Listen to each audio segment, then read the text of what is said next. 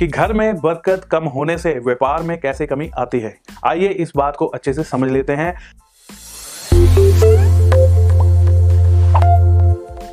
अब जो है उपाय उस व्यक्ति के लिए है जिसका व्यापार नहीं चल रहा है, जिसकी दुकान नहीं चल रही है।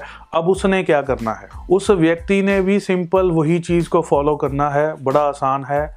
आपने क्या करना है? सबसे पहले एक छोटी सी पीढ़ी, चौंकी एक छोटी सी आप लेकर आइए घर में। उसे आप रखिए रसोई घर में अपनी। उसके ऊपर बैठिए, आगे रखिए भोजन। और वो भोजन आपने खाना है, पीढ़ी पर, लकड़ी की पीढ़ी पर बैठ के।